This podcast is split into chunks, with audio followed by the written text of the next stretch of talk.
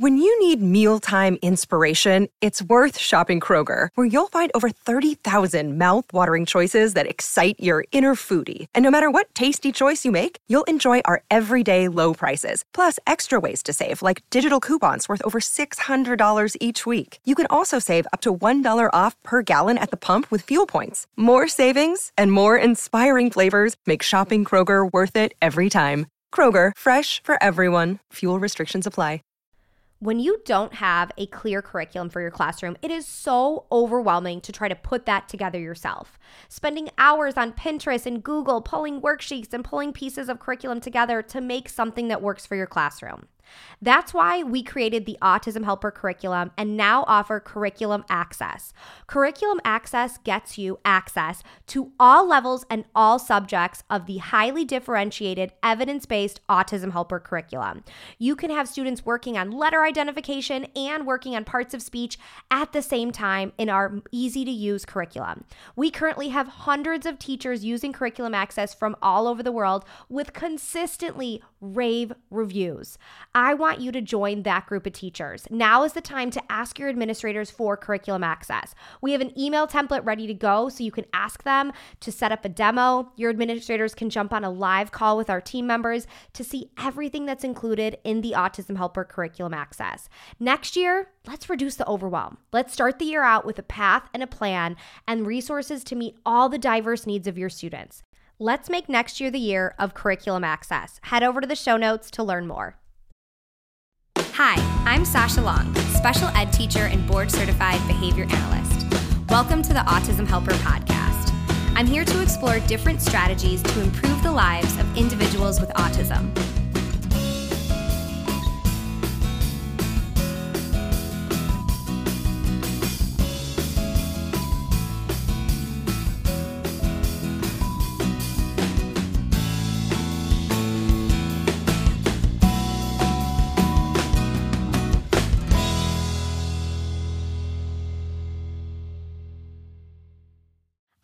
Raise your hand if you have struggled with the best practices for inclusion with your classroom.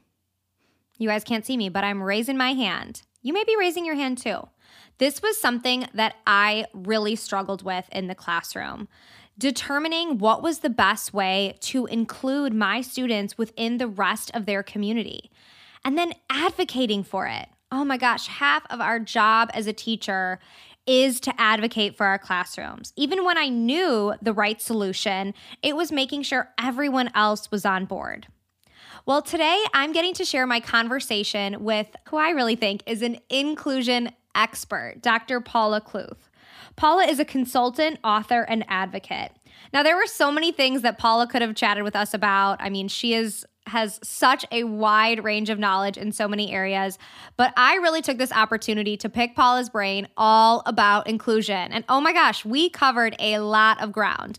We talk about inclusion in the virtual setting, in the socially distant classroom, and then just general inclusion tips and best practices. I love Paula's approach at being proactive, at being creative, and looking for opportunities. She makes it seem so doable and so easy, and I just really, truly love her advice. Um, so, without further ado, let's go ahead and jump right in. Hi, Paula. Thank you so much for joining me. Thanks, Sasha, for having me. I sure do appreciate it. Well, I am just really, I've been really been looking forward to this conversation. I've read so many of your books, and I know there are so many topics you could talk about, but I'm especially excited today to really focus on inclusion because I know that is something you are so passionate about. Absolutely. I'm, you know, it's it's the topic of not only my first book, but many of my books actually, but um was actually a hyper focus um, kind of a topic for me during the pandemic. And I know we're going to get into that, but just, you know, at a time when we have to kind of redefine what inclusion is and was. So, um, yeah, so I, I, I, was more interested this year, um, maybe than ever before, because there was a lot we, we could not take for granted. Yeah, that's so true. And something that was so pushed to the bottom of the totem pole with everything that was going on. Absolutely. And it, you know, was a fear. Uh, that was one of my first um, reactions was will inclusion be considered? Will it be, will anybody do professional development? Will anybody care about this when there's so many other concerns? But the good news is, um, I think that that was an assumption, but um, the good news is we I was able to find quite a lot of folks who not only centered inclusion at this time, but found that it was harder than ever to do you know in some ways but also more more important than ever before. So i think yeah. there was this uh, silver lining. There was also an embrace and an understanding that we we need each other more than ever and that goes for kids too. Yeah. You know i'd love to know what kind of initially sparked you know that fire within you to really advocate and teach about inclusion well, I, you know, it's so funny because um, it was for years I didn't really think about or talk about it too much. And I was doing a podcast probably five years ago, and somebody asked me that. And I started talking about this story, which actually now I find why didn't I write about this or, or think about this before? But actually, when I was a, I'm 50 years old, when I was a senior in high school, um, my high school brought some kids with disabilities with pretty uh, complex support needs back to my high school. And I know I now know that those students were in a facility for students with disabilities. We're in a, a, a school um, for kids with disabilities, but only for kids with disabilities. And they brought some of those students back to their home school, their their high school. And I became super interested in this and noticed, of course, these students in the lunchroom and I approached the teacher and said, you know, do you need, you know, do you need anything? Do you, is this a thing mm-hmm. that kids can sort of be involved in?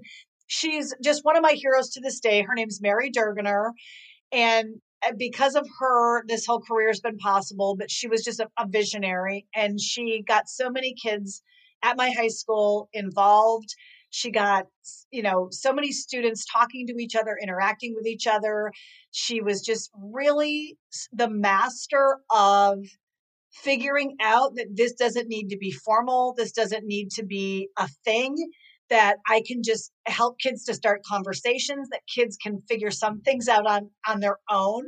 I mean, she would do things like she would just say, you know, Scott needs a ride to the basketball game and you should go get him. And I mean, I remember showing up at somebody's house and the family didn't even know I was coming. You know, here they had never had a student, their, their child had never had, a, you know, a friend, a student without a disability. And the parents that like at first were kind of like alarmed and then it's like, okay, off you go. Um, I mean, she's just such a hero to me. And I always talk about her because I think sometimes we do need a lot of planning and sometimes we do need to figure out things and we do need to put scaffolds in place for friendship and connection. Sometimes we don't. Sometimes kids need permission, they need a bit of a push, they need an idea. And she was so so smart about uh, starting lots of conversations and and just finding real um i think finding a lot of richness in small moments and in um in, and finding spaces for individual kids to connect i love that because sometimes it is just about those small moments and those opportunities for that. Absolutely. She's just a hero to the stage. she knows it. I mean, she's been in my life. She's been in my life. And that's, and, and th- that's the other thing I think that's important when we talk about inclusion is that special ed teacher, you know, all teachers are there for all kids. Every caring adult in the building is, should be there for every student in the building. And, you know, every educator is an educator for all. And thank goodness I mean, Mary Durgener is one of the most influential educators of my life. Thank goodness that she understand what I now call radical role sharing. That she understood that she wasn't just a teacher for 10 kids, she was a teacher for all kids. And we want that from not just general ed teachers to embrace that, we want special ed teachers to embrace that too. Yeah. And if everyone embraces that, I mean, think of the ripple effect. I mean, look at her impact on your life and how many how how much change you've caused with so many educators and students because of that. So it's it's cool to think about the potential if we all embrace that. I would absolutely um, put an exclamation point on that, Sasha. And I would also say that this is in no my my you know my work is in no small part um, you know a you know to I, I, I don't know i guess i'll say this backwards but i mean that I also just want to send out uh, a Valentine of sorts to those friends that I met, to Allison yeah. and to Scott and to Jerry. And it's, you know, the first friends I ever had with disabilities. And, you know, just really folks who were there for me. Um, you know, I had some difficult things happen, as many people do, you know, in their young life, and every it's a very, you know, it's your your mm-hmm. your your time when you know uh, you're you're becoming more independent and um, you're learning how to, you know, you're gaining your own coping skills, and these were um, really wonderful friends uh, for me, and uh, I think it's it's no no small part to who those individuals were. So when we when we don't facilitate or celebrate inclusivity, there are so many losses. And, you know, to think of my life without those connections, um, well, let me just say, I don't want to think about my yeah. life without those connections. so it's, um, you know, it's, it's a loss for, for students, it's a loss for adults, and it's a loss for the community. Yeah, that's so true. And I love, like you said, that you've championed kind of continuing this inclusive process even during a pandemic. So, I you know, I'd love to hear about your new book and and kind of the whole idea, you know, people wrapping their brains around what inclusion can look like in virtual instruction. Well, yeah, I had to wrap my brain around it as well. Um, you know, the that my first question was is this a thing? Can we do this? And so i again credit where credit is due i started reaching out to a bunch of folks that i knew that were creative and folks who were i knew would not let this go. Um, parents teachers um, and then i was following people on social media who were uh, like a dog with a bone and i started just contacting people and so just said, how is this, how is inclusion going to look? What are we going to do for peers? How can students get their work adapted? How can families do this? And so it was really an effort of just, you know, reaching out to a lot of other and just really collaborating um, and just saying, you know, let's, let's think about this together as a community and decide not only what are the, you know, what are the parameters, but what are the strategies that people are employing and let's share them as quickly as we can and this needs to be a dynamic process and it needs to start right now. And so yeah, a lot of absolutely. it was um, in the summer, I was going on my Facebook page. I was doing Facebook Live. I was inviting people in conversations. I was, I was tagging people on Twitter. I mean, you name it. And so in the book, there's a, a, you know, over I think maybe there's at least maybe almost twenty um, different voices and contributors, and some of them I didn't even know. Um, my first interaction with them was writing something with them so these are not all people I knew about before. I just I started just finding people and saying, "I like what you're talking about. Will you work with me?" I love that. I mean, the, this community, you know, like we said, there are silver linings in this. That this community really truly came together to be like, okay, as educators, as parents, what are we going to do in this, you know, really not great situation to make it the best we can? That's so cool that you know people were wanting to contribute and help to to share ideas. They were absolutely generous and including um, even though the chapters, none of the chapters are authored by students, uh, students themselves, but students were incredibly creative as well. And so a lot of these ideas are are inspired by children and young people yeah. as well. So yeah, it's a de- definitely was a has taken a village, right? Yeah. So what are some of like I know you have a ton of ideas in that book, but if you if you don't mind sharing one or two of like the quick wins that you're able to get through creating simple solutions for having inclusion within digital learning? Sure. Well, um, one of the things that we started talking about right away was how to get kids together. So I'll just share some of my favorite stories about that. Um, I met a wonderful teacher named Sarah Brady, who is a teacher in the Los Angeles area. And she was doing virtual lunch tables right off the bat. And these were truly inclusive. And what I mean by that was she wasn't taking a group of students with disabilities and maybe trying to find a student without a disability to attend. She was really you know she was an inclusive she was an inclusion facilitator. She was a co-teacher. So she was looking for her students the friends of her students the the classmates who had good relationships. And so she was you know creating these lunch tables around individual students. So the one student that's featured in the book his name's finn um, and she essentially contacted other kids who had good experiences with him, in a good relationship, and said, Hey, do you want to do this? So it's maybe, I think, four students without disabilities and Finn. And what was really creative about it was she really um, worked hard on making this kind of, um, I don't know, a two for a three for one. I don't know. She not only supported kids at a time uh, when they were vulnerable. You know, all kids were vulnerable. I think again about being here's a special ed teacher who's really showing up for kids with and without disabilities. So they get to meet with an individual teacher at a time when all kids probably needed that kind of contact. Yeah. She's just, you know, shooting these questions out to them. Hey, what's new on TikTok? You know, really informal, but having their eating their lunch, they're just hanging out. But she's also working really hard to provide fluency support for Finn with his new augmentative communication system. So while she's, yes, has this goal of absolutely having these kids stay connected, the entire time that she's meeting with students, she's you know modeling on her own communication board um, you know where you can find these topics she's honoring finn's voice when he initiates his communication so um, it's just a really elegant example of how we can not only help all kids um, really stay in the loop socially, but how we are unwilling to give up some of those really important goals and objectives. Um, I love like um, you know, like learning those menus or learning how to just you know interact with friends using my device. Um, so that was one story that hit me immediately. Um, another is actually also from we have we have kind of stories coast to coast, but just kind of staying in the peer theme. Um, another really great example was how folks were um, creating peer tutoring uh, relationships. So um, I worked with Mary Falvey on that chapter, Dr. Mary Falvey, who is an old friend and colleague, and also from the LA area.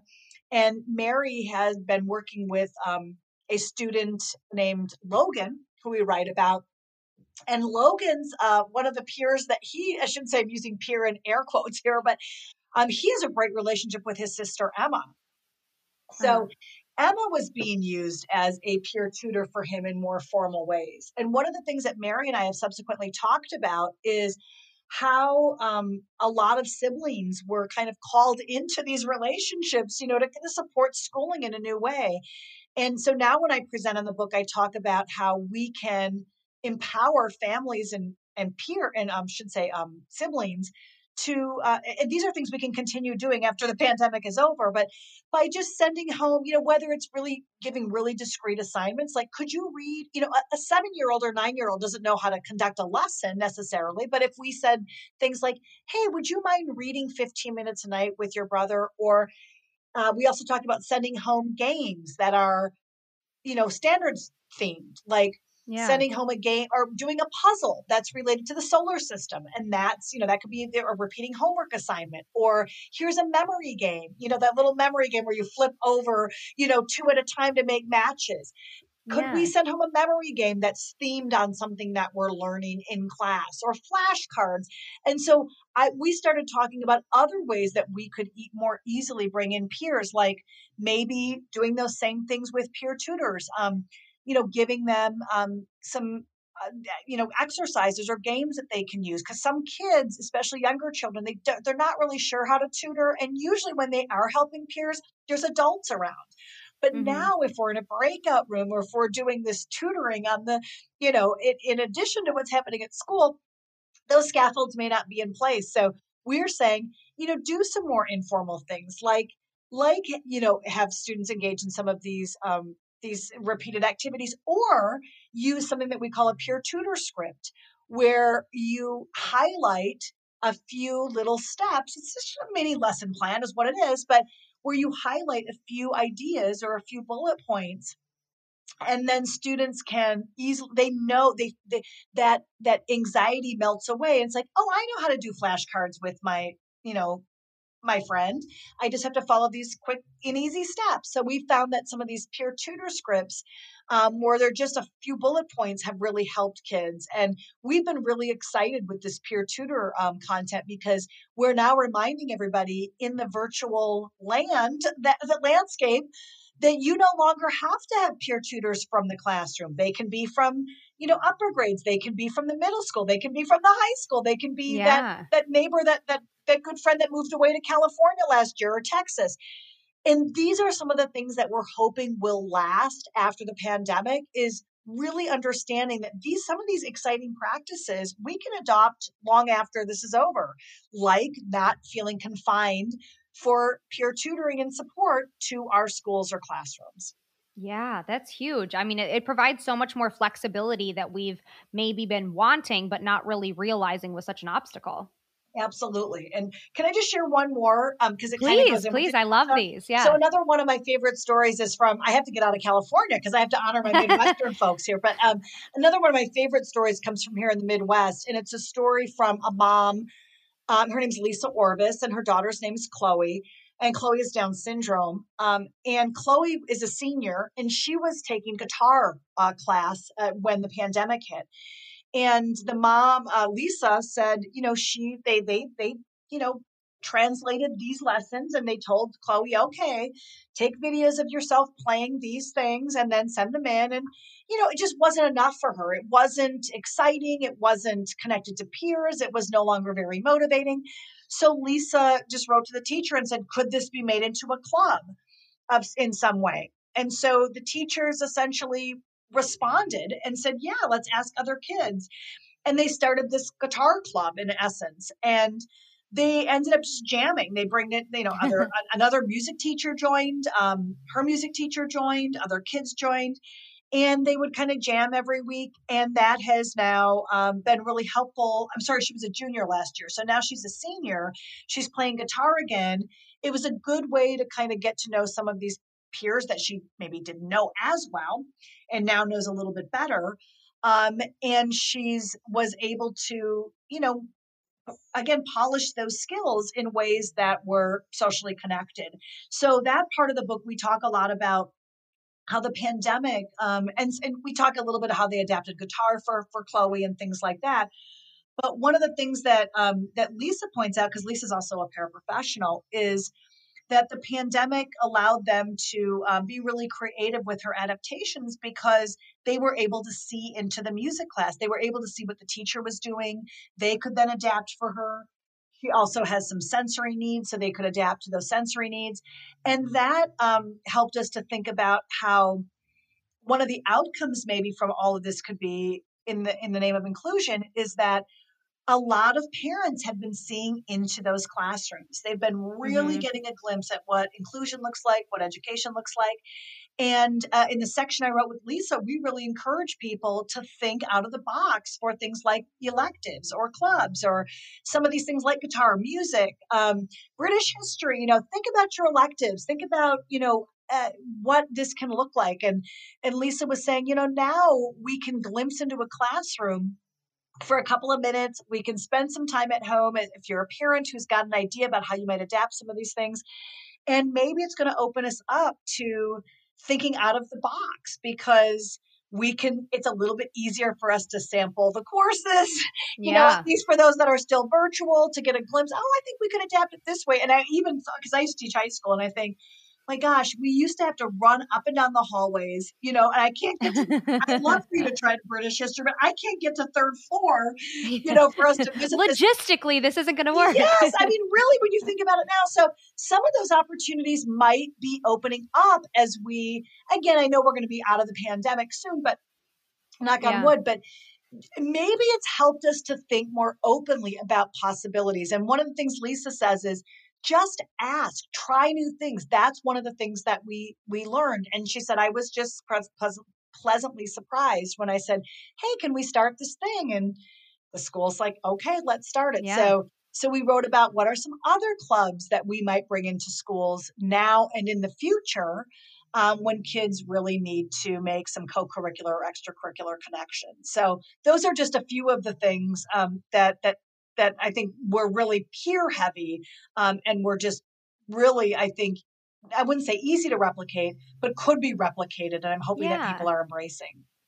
And I love like the idea that you keep, you know, coming back to as, as like, what can we maintain from this? Like, what can we continue on with? And I think some of these ideas do have so much sustainability because at the end of the day, this is sad to say, but logistics rule the world in schools. Like if there's not a staff member, if there's not a class at that period, it's just kind of like period end of story. But hopefully this will give us more ideas, like you said, about just being creative and like, hey, well, what if we zoomed in or what if we did it differently because we saw that it could work? When you need mealtime inspiration, it's worth shopping Kroger, where you'll find over 30,000 mouthwatering choices that excite your inner foodie. And no matter what tasty choice you make, you'll enjoy our everyday low prices, plus extra ways to save, like digital coupons worth over $600 each week. You can also save up to $1 off per gallon at the pump with fuel points. More savings and more inspiring flavors make shopping Kroger worth it every time. Kroger, fresh for everyone. Fuel restrictions apply. Save big on your Memorial Day barbecue, all in the Kroger app. Get three pound rolls of juicy 80% lean ground beef for $3.49 a pound with a digital coupon. Then get select varieties of flavorful Powerade, Body Armor Super Drink, or Arizona tea for 77 cents each, all with your card. Shop these deals at your local Kroger today, or tap the screen now to download the Kroger app to save big today. Kroger, fresh for everyone. Prices and product availability subject to change. Restrictions apply. See site for details. Absolutely. Like one of my favorite things, um, well, I shouldn't say this is not my idea, but my idea is in the book. Let me say so. A lot of folks, and I'm sure you know this too, Sasha. We're doing a lot of um, virtual calm corners. You know, like they were doing. I don't know. People call them different things, but uh-huh. um, virtual safe spaces. And so back in our, you know, in the classroom, we would say, Do you need to go to take a break? Do you need to go to this calm space? And so a lot, it's not my idea because a lot of people did it, but in the book, in the accommodation section, um, I write about using virtual calm spaces. And so I, I made my own and it's um, www.virtualcalmcorner.com. And I just made one just so people could see what I'm talking about, but anybody could make a calm space. And what's on that site is you know there's there's visuals like you can watch bob ross paint a picture you can watch a lava lamp you know there's audio tracks like you can listen to the waves there's um you know there's meditations there's yoga. And so imagine a world where nobody necessarily unless they you know unless movement of certain kind is needed would necessarily need to leave the classroom to get that sensory break yeah. You could awesome. just put your headphones on. Maybe you go back to maybe there's a cubby in back, but you can go and just have your getaway. Maybe everybody puts their headphones on and has a getaway for 10 minutes. And so it, that's the UDL of it all. It's where we've now discovered through this time period that a lot of resources can come to the child individually. And I think that's really exciting. Yeah. So kind of, you know, thinking away from virtual learning as hopefully we are moving more and more into in person, what advice do you have for teachers as we're in person, but we have, you know, these kind of intense social distancing guidelines to follow that how can we still provide opportunities for social interaction and friendships and inclusion when it seems like everyone's telling us we can't do that anywhere? I know. It is going to be a challenge, and I, I, cannot sit here and pretend that I have all the answers.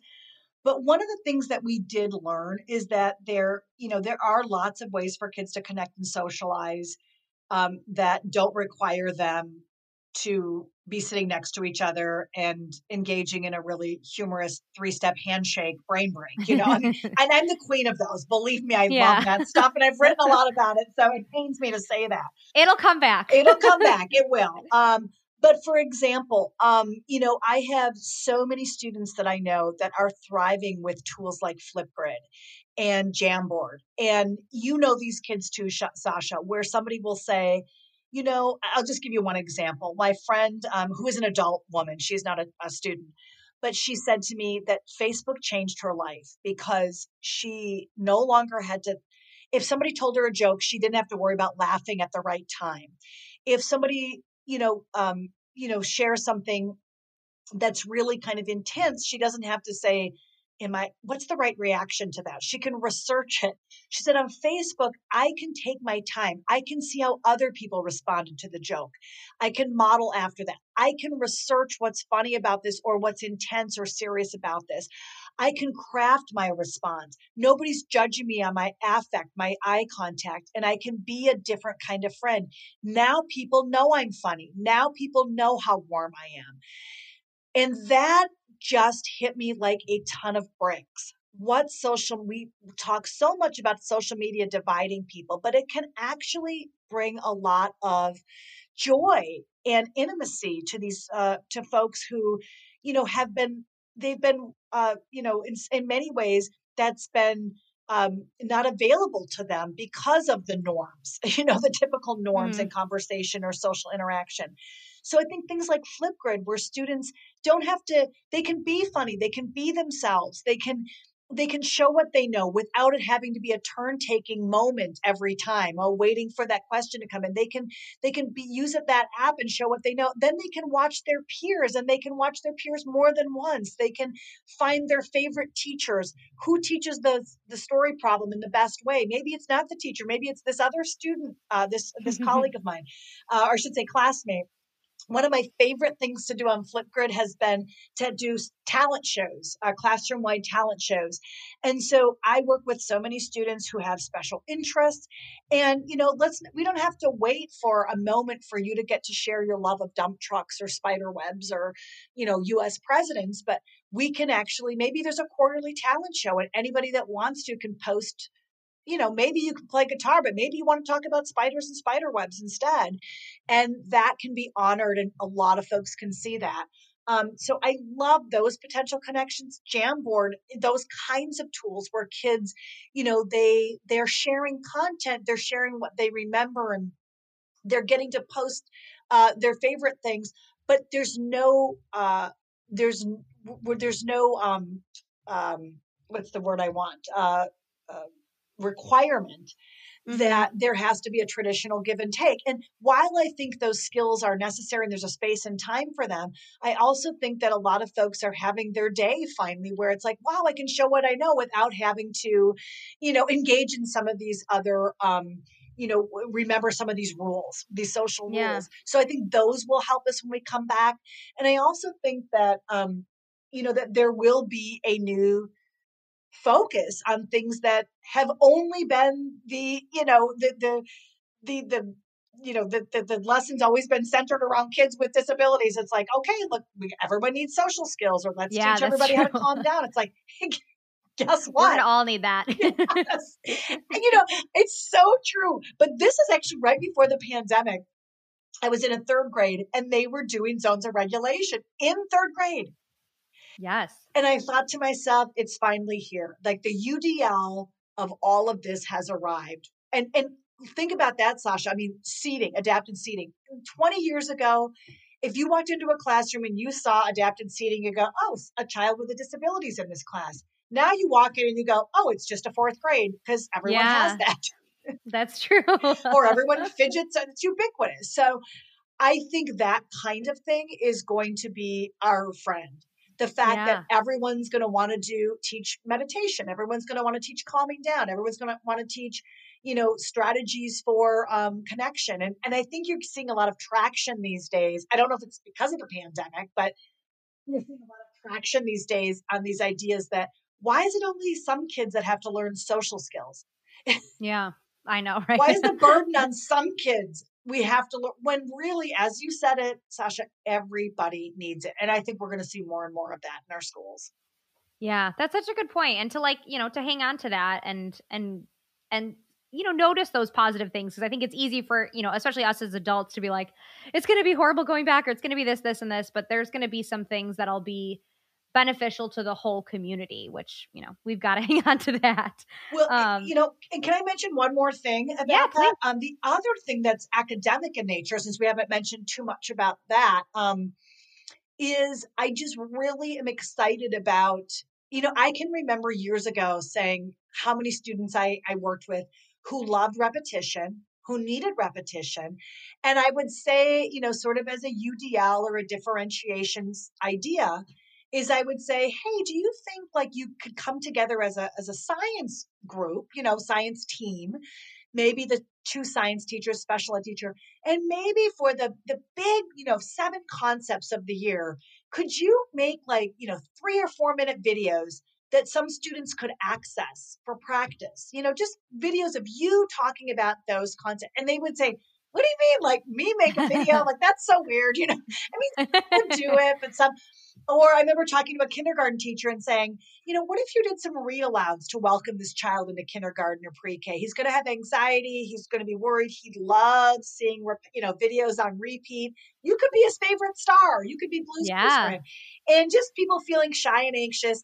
I think that's also gone. Like I think That's people true. are like, put me on TikTok. You know, yeah, like, whatever.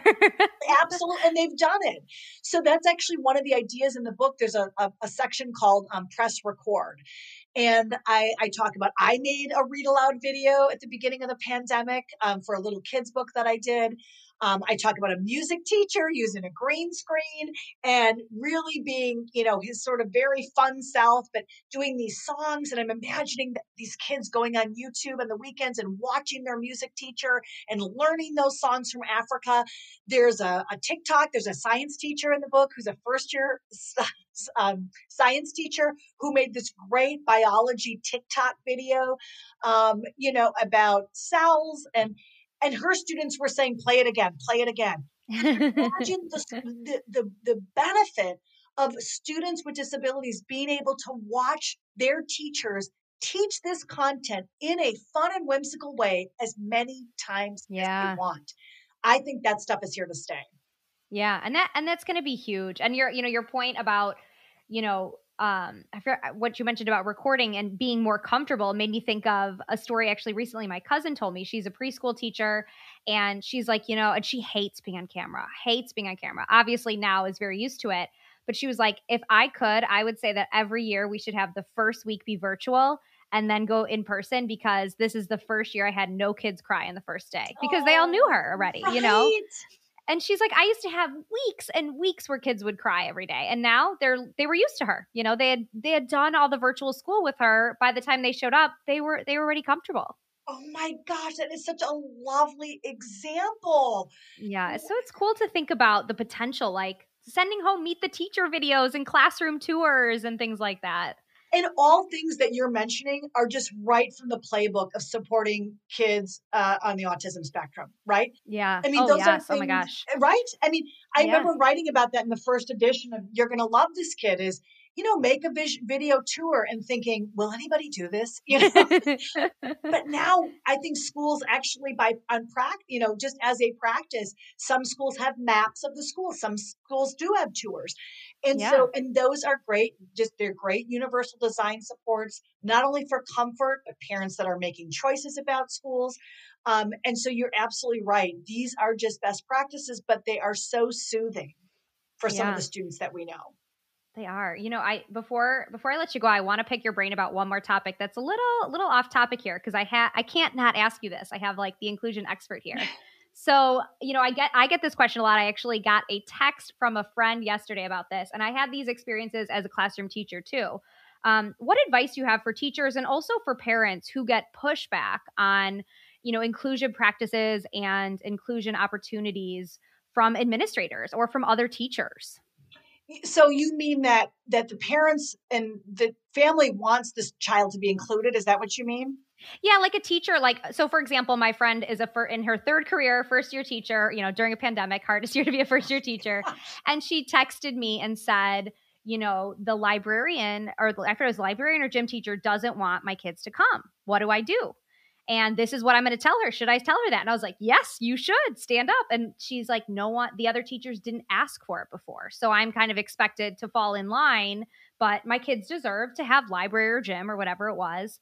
And I remember as a as a teacher, especially as a young teacher, having really similar experiences, you know, advocating, "Hey, I want my 5th graders to go to lunch with the 5th graders." And people being like, "No, no, honey, we don't we don't do that this way. We do it this way." And Yeah. being like, "Well, that's not right." And it's heartbreaking. I mean, I, if I could say one thing, I do feel like my program prepared me for this, my teacher preparation program, but I don't think many do. And I, I just think it was just a fluke uh, that it happened to be an aspect of my education. But, you know, that's no one, you know, being a special ed teacher, that, you know, so much of your job will be absorbed by advocacy. mm-hmm. And, um, you know, that is, you know, I write about that a lot actually. And you're going to love this kid. There's a whole chapter, uh, you know, on the role of the teacher. And in some ways, it's not fair how much energy has to go into that, but it is a fact of life. Um, and so I have, you know, some big answers to that and then some smaller answers. And the fir- the two big answers are do never, ever hesitate to lead with research and the law you know, we have two things at our backs that we didn't have when I started. When I was 22 years old, we didn't have not even a fragment of the research that we have today. And what folks need to know about the research in autism and inclusion is there isn't a single study that suggests that students do better elsewhere. And we have a growing body that suggests that students, including students with the most complex support needs, do better inside inclusive classrooms. So I would say don't hesitate to put the research out there um, and to have a conversation about you know, show me the money. I mean, basically, mm-hmm. show, yeah. here's what I have on my side and, you know, what's over there. And I wouldn't hesitate for a second to say, we have this language in the law, which yeah. again, 30 years, we're, we're, we're, we're celebrating 30 years of the ADA in 2020, we did. Um, and then we've got nearly 50 years of PL 94 142 that is uh, FAPE, you know, free and appropriate public ed. And we also have these, uh, you know, this law that suggests that when, you know, should, should say illustrates, outlines that if students' needs can be met inside inclusive classrooms, that's exactly where they need to be. Um, and I feel like sometimes we we sort of sidestep around these elements. It's like we have this really powerful law uh, yeah. that outlines what are the supports and services exactly. Um, you know what what is the implication um, you know, in these situations when somebody says no, um, and we've got these um, these pillars behind us. So you a teacher cannot often often cannot do that on their own. So this is where you say you've got to not just share that with whoever you're interacting with, but this should be taken immediately to an administrator because these are uh, these are not it's not your opinion. You know, when people say, well, she doesn't believe in inclusion, it's like, this isn't Santa Claus. This is not about belief. We have a research body, just like we do with literature, and just like an administrator would not allow any fifth grade teacher to get away with doing round robin reading, where just like I grew up with, probably not you, Sasha, when I grew up, everybody read a sentence or paragraph. We went around the room, took forever. Um, and that was reading. And no, your administrator wouldn't let you do it. It would not be allowed because not because of their opinion or their belief, but because of the research. Yeah. Which again, the belief follows that. But so we have to we have to really um, take this to our administrators and say this is, shouldn't be about my belief versus somebody else's belief. This should be about the law and the research versus this situation. So that's the first yeah. thing I would say is don't even get into belief systems, um, you know, at that level because it should start with research and and law.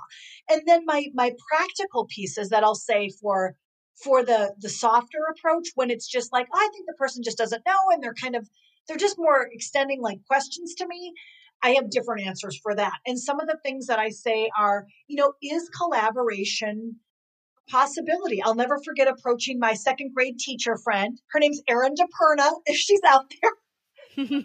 But, but approaching erin and saying you know i want to work with you and we got to the point where she was first reluctant then interested, then excited, and to the point where we're like to the administrators, can we take a wall down? can we do this? And we didn't end up doing that, but we did end up co-teaching and collaborating and doing all kinds of interesting things. But um, is co-teaching available? Is collaboration available? And what I I remember when I made a shift in my practice with some of my more reluctant partners, and what I would do is, and this doesn't always work, I get it, but sometimes I would move from saying, hey, can I bring this child in or could you have during morning meeting, could this child have a role? And all of a sudden I, I said, you know what, I'm going to try something else. And I would say, I'd like to try something. Is that okay? Could I lead the morning meeting? I want to try something. And I never was turned down. I was never mm. turned on. I was say I will maybe a little flop. And then I could make fun of myself and I wouldn't do it that way again. I think I'd give him his device first or you know, whatever.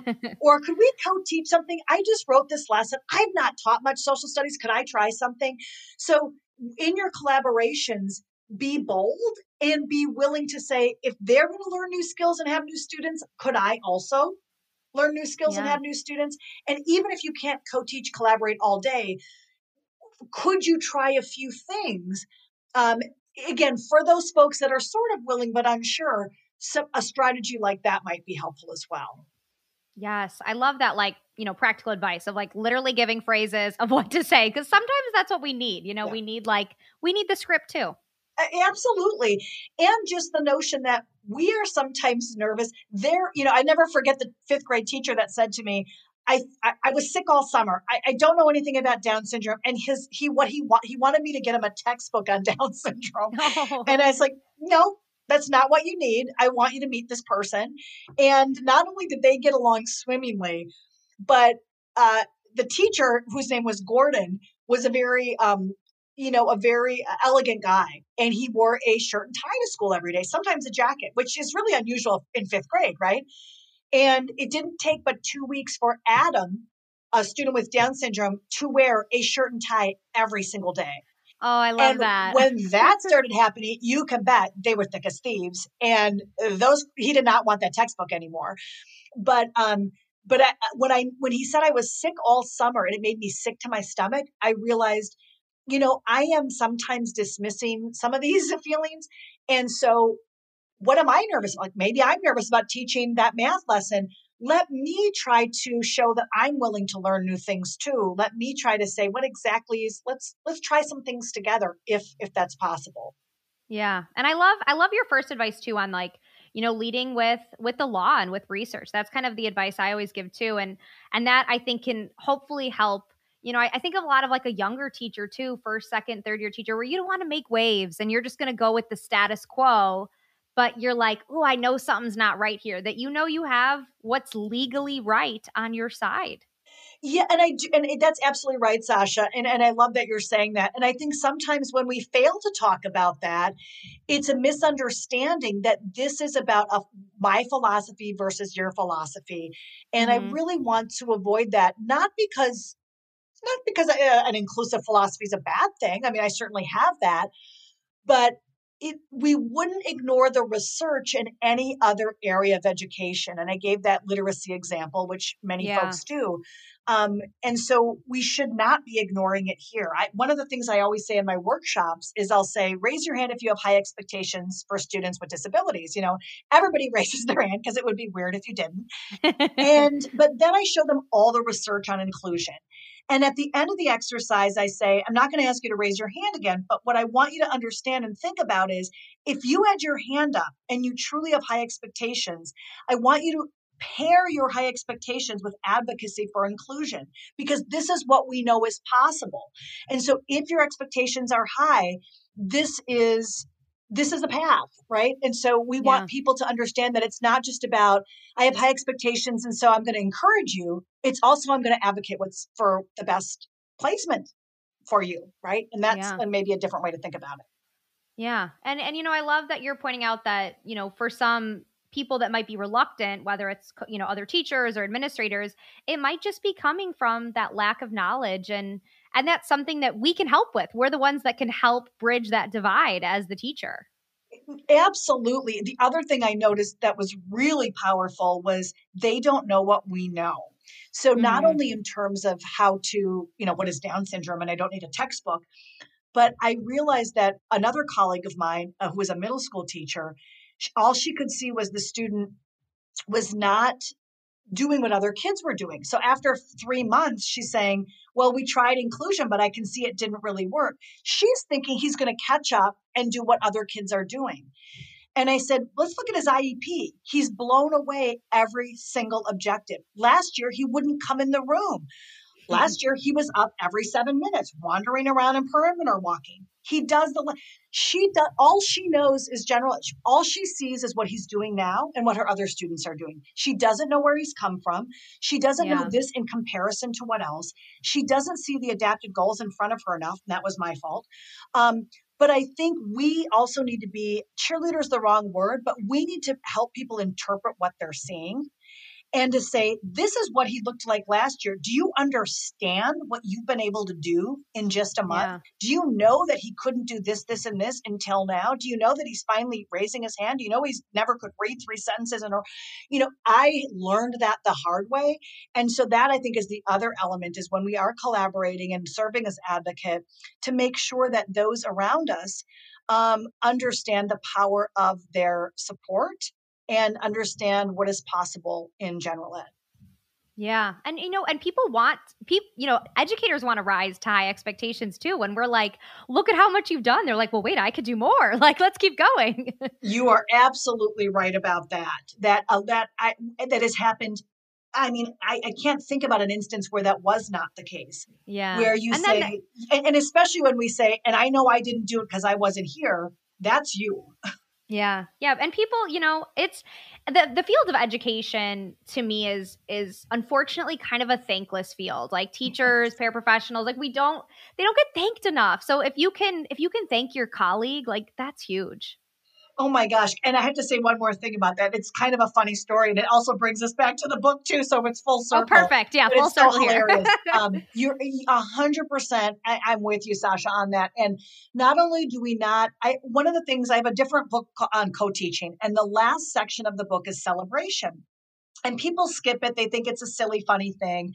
Oh, she's just saying, she's just trying to kind of encourage us. And I say, no, celebration is actually a tool for growth because when we stop and celebrate, even for a minute, and say, you know what, Jason actually didn't run out the door today, or or I really noticed that he was just gazing at you during that read aloud. And he never does that. It actually helps us notice the little things. And this is so important when we're working with kids, especially those with complex support needs, where they might make progress like in these smaller ways or ways that are hard to observe by one person. Um, so I think celebration and that idea of noticing and calling each other out is really important. And not only will it help folks do more, but it actually helps us all as a team identify what's working. And so the funny story is that this wonderful mom, her name's Robin Weckerly, she's amazing. She's a great writer. I knew her very casually before the book, and now we're kind of, you know, just thick as thieves now. Um, and she wrote this great piece about called let them lead in the book and it's about parents. And she tell, tell me this funny story in the writing of this. And um, she said that that the uh, teacher did something amazing for her son during virtual ed. And the, the amazing thing was he loves monsters he he makes books about monsters. He writes them he puts pictures of monsters. It's a little embarrassing for robin because she said oh why couldn't he show off the math he's doing? Or you know, but he and and she's like he picks this and you know for no reason that she should feel this way, but one day she walks in the room and he's finally unmuted himself. She can't believe it. He's talking in what she calls kind of the normal relaxed voice, which he never does when he's talking to a teacher. And she's going, What's happening? And then she looks and he's actually sharing the monster book. That's why he's so excited and relaxed. She's going, Her first reaction is, Oh Lord, you know, why is he sharing this? But then he's saying more and more, and she goes, "Oh, the teacher's just going to tell him put that down," you know. And eh, what what it, what happened is class ended. You know, kids hang out after class virtually, and he happened to show her this, and so other kids in the room, and she's going, "Oh, what's the next page?" And Robin's like, "Oh my gosh, she's really listening to him," you know. So at the end of it, she says, Oh, Rex, maybe you would want to add a sentence to some of those pages. I mean, isn't that the smartest teacher who's now going to make yes. this a springboard? She's going to make this fascination into a literacy exercise. So, anyway, long story long as Robin says, that teacher will just never know what that meant to us, like that he she would take the time, especially during virtual. And I said, Oh, yes, that teacher will know because you are going to contact her. immediately. But you know, that's the thing is we we don't always do that. We don't have time. We think that, you know, we don't maybe we don't know the person that well. Maybe we don't want to bother that person, you know, whatever. But she did. She did send the book to the that. teacher and the story. She did let the teacher know.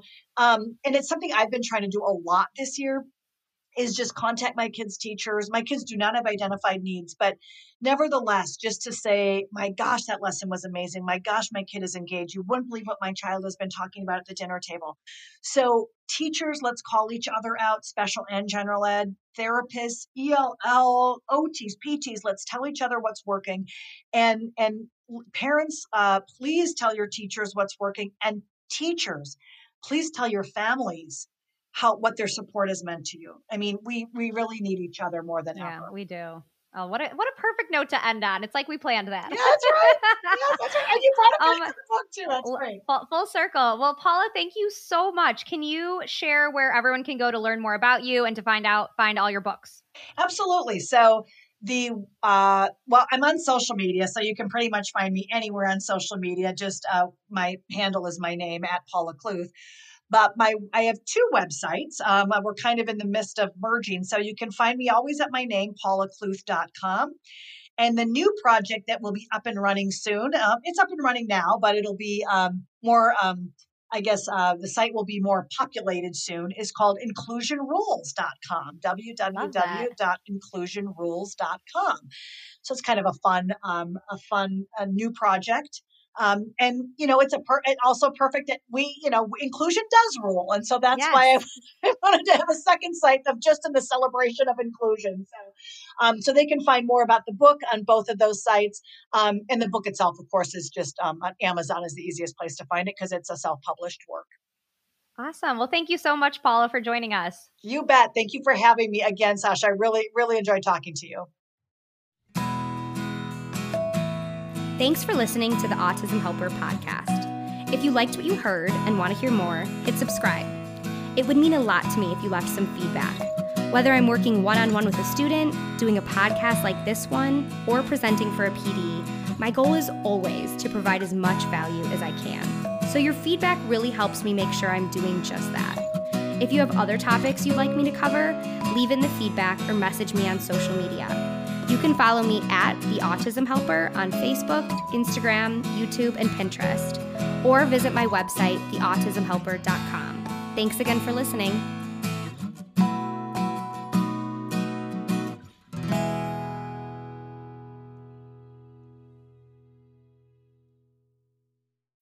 When you need mealtime inspiration, it's worth shopping Kroger, where you'll find over 30,000 mouthwatering choices that excite your inner foodie. And no matter what tasty choice you make, you'll enjoy our everyday low prices, plus extra ways to save, like digital coupons worth over $600 each week. You can also save up to $1 off per gallon at the pump with fuel points. More savings and more inspiring flavors make shopping Kroger worth it every time. Kroger, fresh for everyone. Fuel restrictions apply.